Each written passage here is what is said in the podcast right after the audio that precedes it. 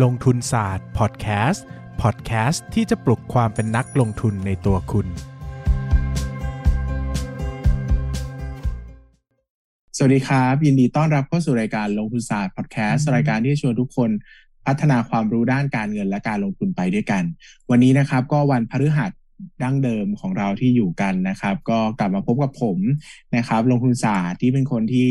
ไม่เคยพูดคำว่านัจจะนะครับกับปั้นเงินครับที่สวัสพูดดีนัคจรับจะตลอดเวลาผมปั้นได้ปั้นเงิน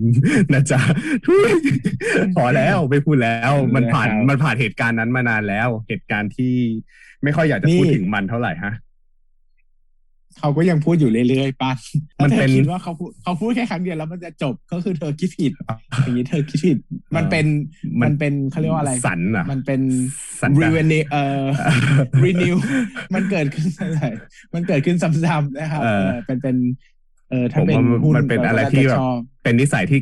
ติดมาตั้งแต่เกิดอะ พูดอย่างนี้ดีกว่า เออเออก็พยายามเลี่ยงคำไม่ค่อยดีละกัน มันก็ไม่ได้แย่นะเพียงแต่มันต้องดูสถานการณ์มั้งเวลาจะพูดอะไรอย่างเงี้ยนะครับเออก็ก็เอออะก็แล้วแต่เขานะครับก็ครับเราก็ต้องมีชีวิตอยู่ต่อไปนะคครัรับบโอเค วันนี้เราจะมาพูดกันเรื่องอะไรที่แบบเป็นเทคโนโลยีกันบ้างดีกว่าเอเชียซอฟนะครับนะครับผมเอเชียซอฟ AS ชื่อเหมือนแบบเอเชียซอฟชื่อเหมือนแบบ อันนี้แอบพูดนะไม่ได้ว่าครัเลยบชื่อเหมือนแบบอะไรอะแอโรซอฟอย่างเงี้ย เหรอเออชื่อแบบรองเท้าแตะอะไรอย่างเงี้ยที่มันนุ่มๆอะเข้าใจปะเออเออเออชื่อมันไม่น่าเป็นร้านบริษัทเกมเลยวะเอออะไรอย่างเงี้ยเออตอนแรกนึกถึงพวกไอเดียพวกCertainty อะเพราะว่าผู้ใหญ่เอเชียมัน soft soft ๆนุ่มๆหรือก็สำลีอะไรอย่างเงี้ยเออครับ Asiasoft เอาเป็นหุ้นเนี่ยแต่ก็เป็นอ่าเราพูดนิดนึงนะครับว่า Asiasoft นี่อยู่ในตลาดหุ้นมันนานมากนะครับอืมเป็นหุ้นที่ดรนิเวศน์เคยถือด้วยนะจริงเหรอเล่นเออเฮ้ยแล้วตอนนี้ไม่เขาถือช่วง Ragnarok ปะวะเออ น่าจะ Ragnarok แหละเพราะผมอะย้อนผมจะบอกว่า หุ้นเนี้ยผมผูกพันมาตั้งแต่ผมเรียนมปลาย แต่ไม่ใช่ว่าผมเออผมลงทุนหุ้นนี้ตั้งแต่มปลายเออนะเพราะว่าผมอะเล่นเกมมาตั้งแต่มปลาย ก็คือเกมของ Asiasoft เนี่ยเวลาสมัยก่อนอะเวลาเล่นเกมอะมันก็จะมีพวกอ่าเกมดัง ๆ ไม่กี่เกม Ragnarok MapleStory Audition อะไรพวกเนี้ยปังย่าอย่างเงี้ย ซึ่งส่วนใหญ่แล้วมันเป็นของ Asiasoft เออเออแล้วทีนี้ผมจะเห็นหน้าเอเชียผมจะเห็นแบรนด์ Asiasoft บ่อยมากเลย นะครับแต่ช่วงหลังๆมาในช่วงที่แบบพอเข้ามาหาลัยช่วงที่แบบ .a เริ่มมา ROV เริ่มมาเนี่ย Asiasoft แทบจะ fade ไปเลย แทบจะไม่มีคนพูดถึง Asiasoft เลย ซึ่งเข้าใจแหละ เพราะว่ามันเป็นอะไรที่เปลี่ยนแปลงรวดเร็วได้เหมือนกันนะครับอืมธุรกิจแล้วก็เมตลาดเกมมันไม่ได้กลายเป็นว่าเราแข่งในประเทศแล้วเนอะคืออมเข้าใจว่าอืมสมัยก่อนที่อินเทอร์เน็ตมันไม่ได้เฟื่องฟูมาก ครับโลกครัมันไม่ได้ไร้พรมแดนขนาดเนี้ยอืมการการเล่นเกมมันคือการเล่น ประเทศใดประเทศหนึ่งอะใช่ความนิยมมันก็อาจจะยังใช่กระจุกตัวอะไรเงี้ยนะใช่แต่แบบว่าเดี๋ยวนี้มันมีแคสต์เกมมีอืมอะไรอะมีอะไรมากมายมี Twitch เนอะอืมีมอืมมันทำให้เห็นภาพกระแสทั้งโลกอะมันก็เลยกลายเป็นว่าพอมันเป็นออนไลน์เนี่ยมันคือมันไม่ได้แข่งแค่คนในประเทศเดียวละ มันก็ต้องใช่แข่งกับคนทั้งโลกเนี้ยใช่เพราะฉะนั้นถ้าวันเนี้ย Asiasoft เนี่ยแบบเจาะตลาดไทยตลาด ตลาดแถวๆนี้อะไรเงี้ยเออที่มันอยู่ในภูมิภาคเนี่ย ก็ต้องตั้งคำถามว่าแล้วทำไมเขาต้องเลือกเล่นในขณะที่เขายังมีเกมจากทั้งภูมิภาคให้เลือกอยู่ จากทั้งโลกให้เลือกอยู่เนี่ยอืผมว่ามันก็เป็นเทรนด์หนึ่งที่สำคัญ เพราะว่ามันเป็นธุรกิจ ออนไลน์อย่างชัดเจนเนาะแล้วก็กลายเป็นว่ามันมีคู่แข่งมากมายเต็มไปหมดนะตลาดเกมก็เติบโตเยอะนะครับคือคือธุรกิจเกมออนไลน์ผมขอพูดก่อนละกันว่ารู้สึกนะ ผมรู้สึกว่าด้วยความที่แต่ก่อนเป็นคนเล่นเกมเนี่ย ก็จะรู้สึกว่า เอ้ย ถ้าเกิดว่าเราเล่นแค่ในประเทศอย่างเงี้ยอย่างแลกนาล็อกเงี้ยสมมติว่าสมมติว่าผมเล่นเฉพาะในประเทศอะโอเค มันก็อาจจะมีเทคนิคมันมีผู้คนให้ปฏิสัมพันธ์อย่างเงี้ยแค่ภายในประเทศ แต่มันเคยมีอยู่ทีนึงผมเคยออกไปเล่นเกมที่แบบเป็นระดับเอเชีย ผมรู้สึกว่าเอออันนั้นอะตื่นตาตื่นใจกว่า เพราะว่ายิ่งผู้เล่นเยอะ ยิ่งคนเล่นเยอะ มันยิ่งมันยิ่งมี power บางอย่างที่ทำให้เราอะรู้สึกเล่นเกมสนุกขึ้นเอออืมดังนั้นแล้วอาการที่แบบการที่แบบเราเห็นเกมยุคใหม่อย่างเงี้ยอย่าง ROV LOL หรืออะไรก็ตามเนี่ยที่แบบมันมีการจัดเป็น e-sport น่ะมันทำให้รู้สึกว่าการเล่นเฉพาะในไทย หรือว่าการเล่นเฉพาะในประเทศอะมันไม่ได้สนุก ดังนั้นถ้าเกิดว่าเราอยากสนุกอะเราควรจะไปเล่นกับคนต่างชาติ อ่าอย่าง วัฒนธรรมการเล่นไทยก็เป็นแบบหนึ่งในเกาหลีก็เป็นแบบหนึ่งไต้หวันแบบหนึ่งอเมริกาแบบหนึ่งเวลาเขามาสู้กันมาเจอกัน มันก็จะมีเพิ่มความสนุกอะไรอย่างนี้อีกเยอะเหมือนกัน แล้วก็จะเห็นเทคนิคการเล่นต่างๆ มากมายมันทำให้การเล่นเกมมันสนุกขึ้น ยิ่งขอบเขต ยิ่งอาณาเขตของตลาดของผู้เล่นอย่างเงี้ย มันมากขึ้นมันแข็งแกร่งขึ้นเท่าไหร่อย่างเงี้ย มันยิ่งทำให้คนเนี่ยมีความเขาเรียกว่าอะไรสตริกกับแพลตฟอร์มนั้นๆ มากขึ้น อืมครับนะครับประมาณนี้ ก็ เคยเป็นหุ้นที่ดรนิเวศน์ถืออะคงไม่ต้องพูดว่าหุ้นแบบไหนเนอะก็คือมันอ่าฮะเคยเป็นหุ้นที่ดรนิเวศน์ถืออยู่ช่วงหนึ่งติดรายชื่อผู้ถือหุ้นใหญ่เนอะอ่าฮะแต่ก็ไม่ได้แต่นานแล้วนะครับ น่าจะเป็นครับหลายครับสิบปีแล้วนะครับ ก็อืมรายได้หลักๆของเขานะครับ ก็มาจากบริการเกมออนไลน์เนี่ยแหละนะครับ เกือบร้อยเปอร์เซ็นต์เลยเก้าสิบแปดเปอร์เซ็นต์นะครับ แล้วก็มีในไทยกับในต่างประเทศเนื้อะรายได้นะครับ ในไทยก็ตีกลมๆว่าสักสี่สิบเปอร์เซ็นต์ครับนะครับ ในต่างประเทศเนี่ยก็เป็นสัก หกสิบเปอร์เซ็นต์นะครับอืมจริงๆเนี่ยต้องแอบเสริมตรงนี้นิดนึงว่า ทุกวันนี้เนี่ยพอธุรกิจเรื่องของ cloud computing นะครับ cloud computing ครัเนี่บยมันมันพัฒนามากขึ้นด้วยนะครับอืมปัจจุบันเนื้อ cloud computing ก็เป็นหนึ่งเทรนด์หนึ่งของโลกที่ไม่มีใครมาเก็บข้อมูลใน floppy disk ในอ่า CD ในเครื่องเหมือนแต่ก่อนแล้วทุกคนก็อัปโหลดขึ้น drive ขึ้น cloud อะไรอย่างเงี้ยนะครับขนาดใหญ่ก็ๆไปทำให้ cloud computing เนี่ยมันเติบโตนะตลาดแล้วมันก็ทำให้ตัวของค่าใช้จ่ายหรือว่าตัวราคาในการเข้าถึงบริการต่างๆเนี่ยมันต่ำลงนะครับ ตัวเกมอือฮึออนไลน์ที่ต้องใช้ cloud platform เนี่ยก็ได้รับต้นทุนต่างๆ ถูกลงด้วยนะครับ แล้วก็เพิ่มประสิทธิภาพในการทำงานด้วยนะครับ ก็ถือว่าเป็นเทรนด์หนึ่งที่ที่เกี่ยวข้องกับเกมออนไลน์นะครับ ครับ คราวนี้นะครับก็จะมีเกมที่ตัวยกมาเป็นเกมที่เปิดบริการในปี 2563 นะครับ ก็จะมีเกม Hard War นะครับ Wonderland Online Mobile นะครับ Club Audition นะ อันนี้น่าน่าจะคุ้นเคยนะครับอือฮึแล้วก็ Dream Dance Online นะครับ M MU นะมิวมิว M มิว Miu ออนไลน์เอ้ยอันนี้อันนี้ก็อันนี้อันนี้ก็เกมเก่าเหมือนกันนะ สมัยเออมปลายผมเคยเล่นอยู่มิวออนไลน์ Perfect เออ World นะครับ แล้วก็ New โมฮันอ่านว่าโมฮันมิวโมหันไม่รู้ไม่เคยเห็นเหมือนเอกันอเออส่วนใหญ่ออไลนะครับส่วนใหญ่พอมาดูเนี่ยหลังๆอะมันเริ่มจะเป็นเกมจากทางจีนแล้วว่าสมัยก่อนสมัยแรกๆอะแลกนาล็อกอะไรพวกเนี้ยปังย่ามันรู้สึกว่าจะเกาหลีพัฒนา แต่ช่วงหลังๆมาเริ่มมีจีนเยอะขึ้นนะเออนะครับ ก็ ลักษณะต้องพูดอย่างนี้ก่อนว่า คนหลายคนอาจจะงงว่าเฮ้ยเกมเนี่ยเขามีรายได้จากไหนหรือเปล่าหลักไหนนะครับ ก็เออเออโดยทั่วไปเนี่ยเกมเนี่ยมันจะมีหลายแบบนะครับครับมีแบบขายก็มีนะครับ ถ้าใครอืมเล่นนะครับขายในสตรีมซื้อครั้งเดียวจบ เออมันก็จะมีอืมแบบขาย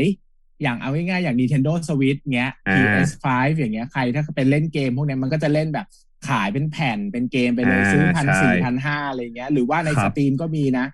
สามอืมสี่ร้อยก็เล่นได้เดอะนะซิมครับ เอออะไรอย่างนี้อะไรอย่างเงี้ยเออซึ่งมันก็จะมีโมเดลแบบขายครั้งเดียวจบ เช่นอย่างยกตัวอย่างอย่างโปเกมอนเนี่ยคือขายครั้งเดียวจบครับนะแล้วก็มันก็จะมีอาจจะเสริมเป็นภาคเสริม แต่มันแทบจะไม่มีการขายอะไรอีกในเกมนะครับอืมนะ อันแล้วมันก็จะมีอีกแบบหนึ่งก็คือ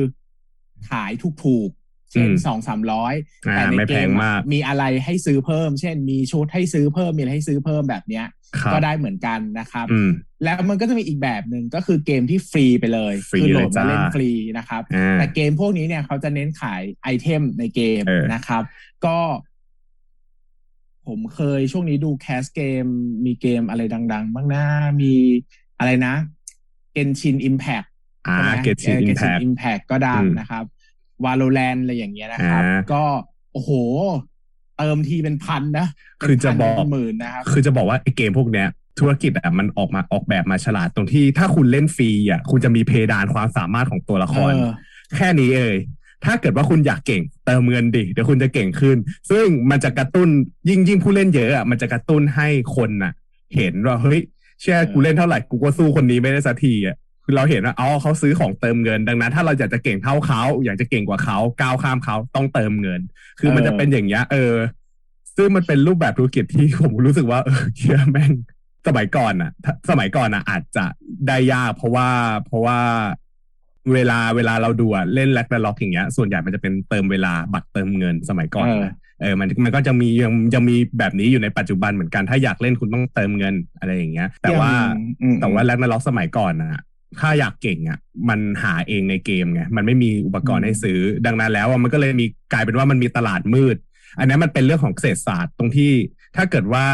ในเกมอะมันไม่มีการ support ตลาดนี้ขึ้นมา มันก็จะเกิดตลาดมืดขึ้นที่คนจะไป trade ด้วยเงินจริง เออ แต่ตอนเนี้ยพอคนมันเริ่มพอพอธุรกิจมันเริ่มเห็นตรงนั้น มันก็เลยเอาเอามาทำตรงนี้มากขึ้นแล้วอือืมมครับผมก็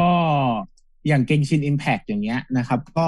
ถ้าไม่เติมเนี่ยก็ชัดมากว่าแบบว่าจะกระจอกไปเลยเหรอเออจะไม่จะมันนอกนอกจากกระจอกนะ มันจะแบบไม่ค่อยมีอะไรให้เล่นด้วยอะหมายถึงว่าแบบอืมอืมมันไม่มีอะไรให้ทำอะเออมันเออมันไปเออด่านใหม่ไม่ได้มันแบบมันก็น่าเบื่ออะไรเงี้ยนะครับเออก็ก็มีคนเติมเกมเป็นหมื่นเป็นแสนนี่ปกตินะครับ ผมรู้จักคนที่เติมเกมเป็นล้านด้วยนะ จะบอกให้นะครับ ก็เหี้ยแปลกไหมก็เดอะทอยราต้ไงงเดอะทอยเราก็คงต้องต้องต้อง ต้องพูดอย่างนี้เนอะว่าแต่ละคนมันมีความชอบในชีวิตไม่เหมือนกันนะใช่นะครับอย่างถามผมนี่ผมพูดเลยนะว่าผมเป็นคนที่เติมเติมเกมแบบเยอะมากก็คือเป็นร้านก็คือคุณนี่เอง ใช่ไหมผมว่าเล่นเกม Pokémon GO ใช่ป่ะแล้วเออเออก็เฉลี่ยว่า Pokémon GO นี่ต้องเติมด้วยเหรอวะมันก็เติม อันนี้เป็นการเติมแบบพูดได้เลยว่ามันมันแทบไม่บีบบังคับให้เติมเลยนะ เพราะจริงอ่าๆคือไม่อ่าคือ มันก็มีคนที่เล่นเลเวลสูงๆ เก่งๆ โดยที่ไม่เติมเลยอะอืมแต่แบบ มันเติมแล้วมันก็สนุกเนอะแล้วคือผมเออก็เติมแบบอาทิตย์ละประมาณพันหนึ่งอะโดยเฉลี่ยนะครับ ก็เล่นมาอาทิตย์ละพันเยอะมากปีปีโอ้โหปีหนึ่งห้าสิบสองห้าสิบสองวีกอะห้าสองคูณพันห้าแสนสองไอ้ห้าหมื่นสองห้าหมื่นสองเออแล้วกูแล้วแล้วกูเล่นมาห้าปีแล้วก็คิดดูดิสองแสนแล้วเติมแบบกว่าเติมแบบ คือมีมีมาตรฐานกับตัวเองอย่างนี้ว่าเติมมาทีละพันเนี่ย ไม่รู้สึกผิด เอถืออว่าธรรมดา เพราะว่าเราถือว่าปกติเราไปกินข้าวนอกบ้านน่ะอืมเราก็จ่ายละมื้อละหกเจ็ดร้อยอยู่แล้ว กินแค่อ่าสามสิบอ่าสี่สิบนาทีเองออเราเล่นเกมเติมพันหนึ่งอะ เล่นได้ทั้งทั้งอาทิตย์เลยอะไรอย่างเงี้ยเออเออนะเราก็ไม่รู้สึกผิดเพราะเราจะบอกว่า มันก็เป็นแบบนี้แหละ คือแต่ละคนอะมีวิธีการ manage เงินและความรู้สึกในชีวิตไม่เหมือนกันไง ผมก็รู้สึกว่าสำหรับผมอะมันไม่ได้เป็นปัญหาหรือไม่ได้เป็นเรื่องใหญ่อะไรอย่างเงี้ยนะครับอืมก็ก็เลยรู้สึกว่าเออก็ธรรมดาเนอะที่จะเติมอืมเงินอะไรอย่างคือเงี้ยอันเนี้ยเราเราไม่ได้นอกเรื่องนะ เราจะบอกให้ฟังว่า คือมันมีพฤติกรรมคนแบบเนี้ย ไม่ใช่คนแบบนี้ คนแบบเนี้ยหลายเออๆเต็มไปหมดเลยอะคือแบบคือเออนักลงทุนอะพฤติกรรมใช่อาจจะไม่เข้าใจว่าเติมเงินทำไมเออเออมันจะเป็นธุรกิจที่ยั่งยืนหรอแต่เออจริงๆแล้วมัน ธุรกิจเนี้ยเป็นธุรกิจที่เติบโตสูงมากนะครับครับเพราะว่าคือคนเราอะ มันเทคว่าเกมพวกเนี้ย มันเป็นวิธีหนึ่งในการผ่อนคลายในการดำรงชีวิตแล้ว มุมมองในภาพรวมของเขาเรียกว่าอะไรมุมมองที่มีต่อเกมอะเหมือนแต่ก่อนเด็กเล่นแล็กนาล็อกอะเออผู้ใหญ่ก็จะรู้สึกว่าเล่นทำไมแบบเราต้องเติมเงินอะเออแต่คำแต่สิ่งที่จะบอกวัน สิ่งที่จะบอกวันนี้ก็คือว่าอีเด็กที่เล่นแล็กนาล็อกในวันนั้นน่ะ ก็คือโตเป็นผู้ใหญ่ในวันนี้แล้วเออคือกูคือมึงใช่ไหมคืออายุเออสามสิบการเติมเงินของกูก็ไม่ใช่เรื่องใหญ่กูมีแต่ทำมาหากินแล้วอะไรอย่างใช่เงี้ยเนี่ยสิ่งเนี้ยมันจะเป็นเทรนด์ที่แต่ก่อนคนสมัยก่อนจะไม่เข้าใจว่าเฮ้ยอืมการเล่นเกมแบบนี้ทำไมต้องเสียเงินล่ะในเมื่อเกมฟรีมีตั้งเยอะแยะใช่ไหมแต่อืมอืมอืมเวลามันทำให้คนที่มีพฤติกรรมเหล่าเนี้ยก็โตมากับเรา แล้วก็เข้าใจว่า เออทำไมเราถึงจะต้อง เสียเงินกับสิ่งเหล่านี้ เออมันมันมีคุณค่ามีความรู้สึกแบบไหนเนอะซึ่งซึ่งเทรนด์การเล่นเกมเนี่ย มันมาทั้งโลกนะครับ มันเติบโตทั้งโลกเนอะเพราะว่าคนเราอะ มันใช้ต้องการใช้เวลาว่างมากขึ้นเนอะแล้วเราก็มี คือมันฮ็อบกลายเป็นบี้ว่าอะพอมันเป็นฮ็อบบี้พอโลกอะมันมีทางเลือกเยอะขึ้นอย่างนี้ คือแต่ละคนอะ สมัยก่อนอะ มันไม่มีอะไรให้ทำเยอะเนอะมันก็อะสมมติเรามีเวลาว่างคิดย้อนกลับไปตอนเราอยู่สักมหนึ่งอะเราทำอะไรได้วะเวลาว่างของเราหนึ่งคือต้องดูโทรทัศน์ใช่ไหม สองก็อ่านหนังสือ อืมอะสามฟังวิทยุสี่ก็เอาไปเล่นนอกบ้านไปเล่นกับเพื่อนเตะบอลเออเล่นหมากเก็บอะไรเงี้ย มันไม่มีอะไรให้เลือกแต่ทุกวันนี้ใช่มือถือเครื่องหนึ่งอะทำอะไรได้กี่ล้านอย่างอะอืมคุณจะไปใส่เกมก็ได้ คุณจะไปอ่านอีบุ๊กก็ได้ หรือว่าคุณอืมจะไปดู Netflix คุณจะไปดูสตรีมมิ่งจะไปดู TikTok อะไรก็ได้อะไรอย่างงี้ก็เออดูหรือไป มันก็แบบคือตลาดมัน niche มากขึ้นแล้วมันทำให้คนที่มี คือสิ่งที่มันเคย mass มันก็จะไม่ mass เนอะมันก็ทำให้เกิดตลาดเหล่านี้มากขึ้น แล้วก็ผมเชื่อมั่นว่า มันเป็นอย่างนี้เนอะคือเวลาเราไปอ่านหนังสือเวลาลงเวลาลงทุนใน emerging market อะเขาจะบอกว่าจงเลือกลงทุนในสิ่งที่ชนชั้นกลางหวยหา คืออมอืมชนอืมประเทศโลกที่กำลังเติบโตอะมันจะมีคนที่มีรายได้มากขึ้นคและรับเขาจะใช้จ่ายในสิ่งที่เขารู้สึกว่าเขาต้องการเออซึ่งมันก็เป็นอะไรแบบนี้แหละอย่างแบบอย่างสมมติว่าเกมหรืออะไรอย่างเงี้ย มันก็เป็นสิ่งที่ถ้าคนต้องการอะ วันหนึ่งเขาก็มีถ้าเขามีเงินเขาก็จะซื้อเนอะอืมอืมเพราะว่าอืมอืมจุดหนึ่งอะ มันก็ข้ามเรื่องของ มันก็ข้ามเรื่องของเครื่องใช้ไฟฟ้า โทรศัพท์มือถือเพราะว่าคนมันก็มีหมดแล้วนะครับ ต่อไปมันก็คือตลาดพวกเนี้ย ผมก็จะบอกว่าเฮ้ยผมก็ไม่ได้ bulli เออไม่ไม่ได้ bullish ขนาดนั้นว่ามันจะดีมันจะแบบโอ้โหเติบโตมหาศาลเนอะแต่มันมีแนวโน้ม เทรนด์ของการเติบโตของของ glo ของ global game market อะมันโตอ่าดีมากนะ แล้วมันก็มันได้รับการ support จากหลายส่วนเนื่องจากประเทศใหญ่ๆเนอะเช่นแบบอเมริกาหรือว่าอย่างจีนอย่างเงี้ยชัดเจนมากเนอะเขากระโดดลงมาเล่นในในตลาดนี้ เพราะเขารู้สึกว่ามันมีศักยภาพนะครับ ดังนั้นเนี่ยใช่พอมันมีพอคนใหญ่ ๆ หรือว่าประเทศใหญ่ ๆ หรือว่าบริษัทใหญ่ๆมันเอาด้วยอะไรเงี้ยนะครับ ก็อืมมันก็ทำให้ตลาดอะมันโตไวแล้วก็ครับเราได้เห็นอะไรใหม่ ๆ เยอะในโลกใบนี้นะครับเออ ซึ่งกลับมาที่เอเชียซอฟก่อนอันเนี้ยไอ้เราพูดอุตสาหกรรมไปยาวเลย เออ มันก็มีธุรกิจหลายแบบเนอะมันครัก็บมีธุมันก็มีธุรกิจแบบที่เขาซื้อตัวไอ้นี่มาก็มีซื้อลิขสิทธิ์มาก็อ่ามีธุรกิจนะครับมาแล้วปล่อยก็ต่อครับเออแล้วก็บริหารในในในประเทศหรือในอะไรที่ตกลงกันไว้อะไรเงี้ยก็คือเหมือนอืมว่ารับหน้าที่เป็นผู้บริหารเขาเรียกว่าทำการตลาดเกเออมเออแต่ไม่ใช่เจ้าของเกมอย่างแท้จริงนะครับเขาก็ต้อคงรับมีการไปตกลงว่า เขาจะต้องแบ่งสัดส่วนรายได้ให้กับเจ้าของเกมเท่าไหร่ มีค่าใช้จ่ายขั้นต่ำเท่าไหร่อะไรอย่างเงี้ยนะครับอืมอันนี้ก็เป็นก็เป็นเหมือนที่ ROV เนอะมีอืมกาลิน่าอะไรเงี้ยทำการตลาดให้อะไรเงี้ยนะครับ มันก็จะมีครับเงื่อนไขมีเวลาอะไรเป็นหลักอย่างเงี้ยนะครับอ่าซึ่งโดยทั่วไปแล้วเนี่ยผมค่อนข้างที่จะเห็นด้วยกับการซื้อลิขสิทธิ์มาแล้วมาต่อยอดมาทำการตลาดมากกว่าเนอะเพราะว่าผมก็รู้สึกว่ามันเป็น มันค่อนข้างจะแมสดีนะครับ หมายถึงว่ามันมันก็ได้เป็นเกมระดับโลกแล้วก็มามาทำกับแต่ละแต่ละประเทศทำการตลาดอะไรไปก็อืมว่าไปนะครับครับมันก็น่าจะไปดีกว่าการที่จะพัฒนาเองหรืออะไรเองเนี่ยก็อันนี้ก็จะเสริมว่าเป็นสิ่งที่ชอบแล้วกันครับอะของผมครัมีบประมาณนี้ครับอ่าโอเค ก็อีกของผมที่อยากจะเสริมเพิ่มนะครับ ก็คือแนวโน้มการเติบโต ถ้าเกิดว่าเราไปดูอัปเดตเนี่ย ธุรกิจของ Asiasoft เนี่ยช่วงหลังๆมาครับเขาจะไปจับในแพลตฟอร์มที่เป็นเกมมือถือมากขึ้น เพราะว่ามันมีทางเหมือนเหมือนเหมือนกับเป็นบทวิจัยของต่างประเทศเนี่ยระบุออกมาว่าเฮ้ยจากปีเนี้ย2000 ไม่ใช่จากปีนี้จากตั้งแต่ช่วงประมาณปี 1995 อะไรพวกนี้ที่สมัยก่อนอะเกมส่วนใหญ่ เป็นเกมคอนโซลอย่างเช่น Nintendo อย่างเช่นอ่า PlayStation อะไรพวกนี้จะเป็นคอนโซลกับเกมอาร์เคดพวกพวกนี้มันจะเป็นสมัยก่อนมันจะดี แต่ว่าตอนนี้มันเป็น Rise of Mobile ก็คือมันจะเป็นช่วงของโทรศัพท์มือถือ เพราะว่าตอนนี้โทรศัพท์มือถือหรือเกม handheld อย่างเช่น Nintendo Switch อะมันอำนวยความสะดวกกับมนุษย์ ตรงที่เราสามารถถือเกมไปเล่นได้ตลอดเวลานะครับ ก็มีแนวโน้มว่า โดยส่วนใหญ่แล้วธุรกิจเกมเนี่ยหรือว่าตัวซอฟต์แวร์เกมที่เป็นตัวเกมอะครับเขาจะไปปรับปรุงไป develop ให้มันเข้ากับ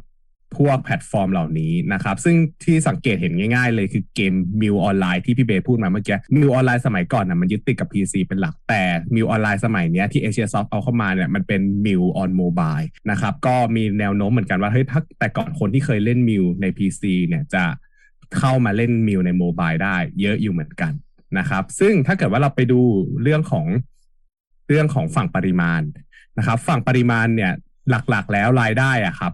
มันมาจากเรื่องของตัวที่เป็นอ่าค่าลิขสิทธิ์ที่เขาซื้อเกมมานะครับ แล้วก็เอามาทำการบริหารจัดการต่อนะครับ โดยหลักๆแล้วเนี่ย จะบอกว่าตลาดของ Asiasoft เนี่ยไม่ได้มีแค่ในประเทศไทยนะครับ Asiasoft เนี่ยมีการขยายตลาดไปยังอาเซียนด้วยนะครับ ไปยังภูมิภาคอาเซียนด้วย อย่างเช่นในอินโด สิงคโปร์เวียดนาม มาเลเซีย ฟิลิปปินส์อะไรอย่างนี้นะครับ ซึ่งถ้าเกิดว่าเราแบ่งสัดส่วนของรายได้ Asiasoft เนี่ยในปี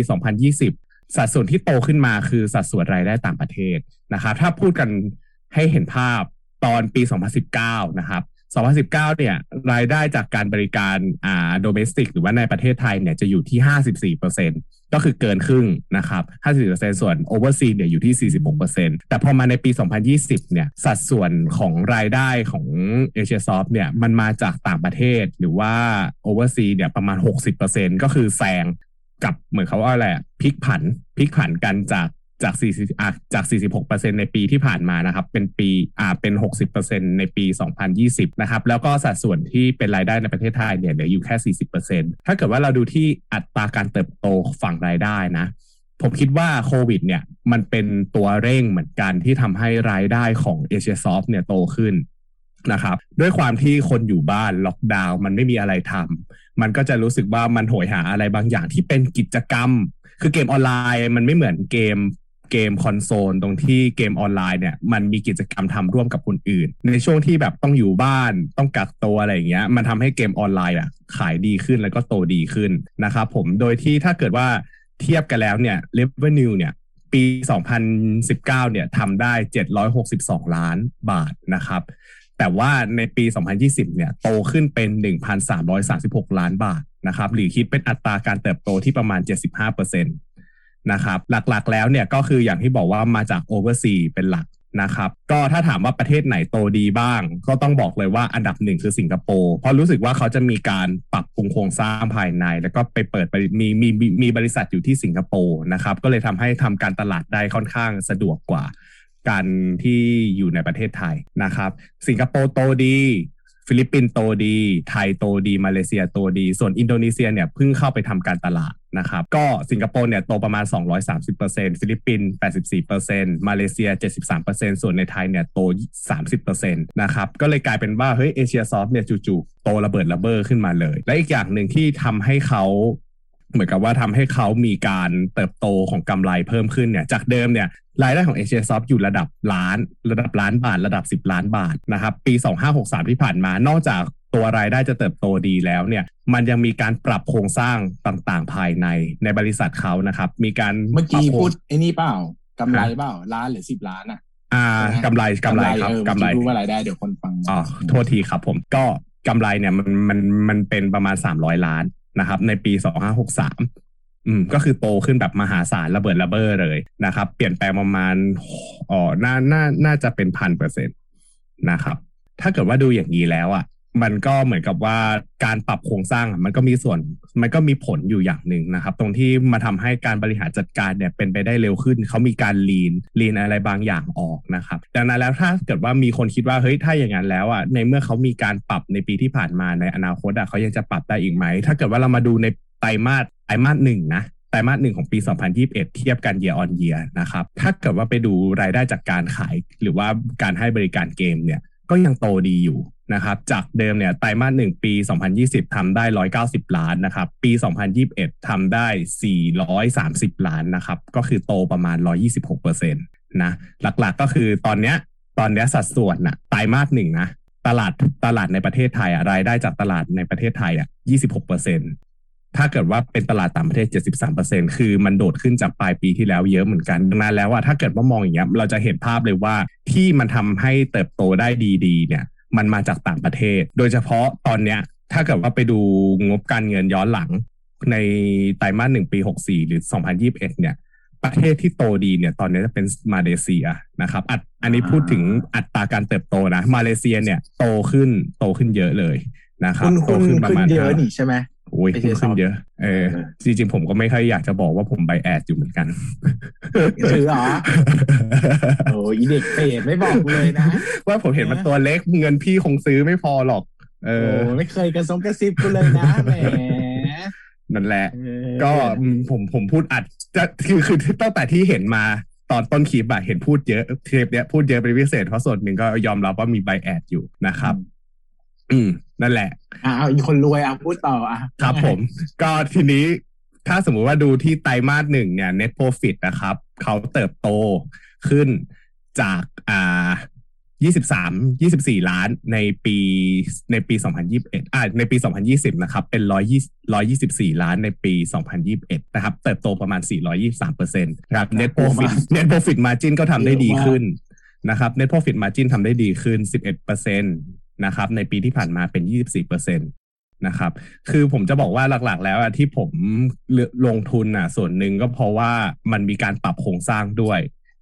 เออผมรู้สึกว่าผมชอบหุ้นที่มันมีการปรับโครงสร้าง เพราะว่าถ้ามันเริ่มเห็นผลน่ะเออเราเราจะสกิดอะไรได้บางอย่าง อันนี้ผมก็ได้วิชามาจากพี่นะ พี่ก็เคยสอนนี่ ว่าเวลาบริษัทปรับโครงสร้างอะไรเงี้ยต้องจับตาดู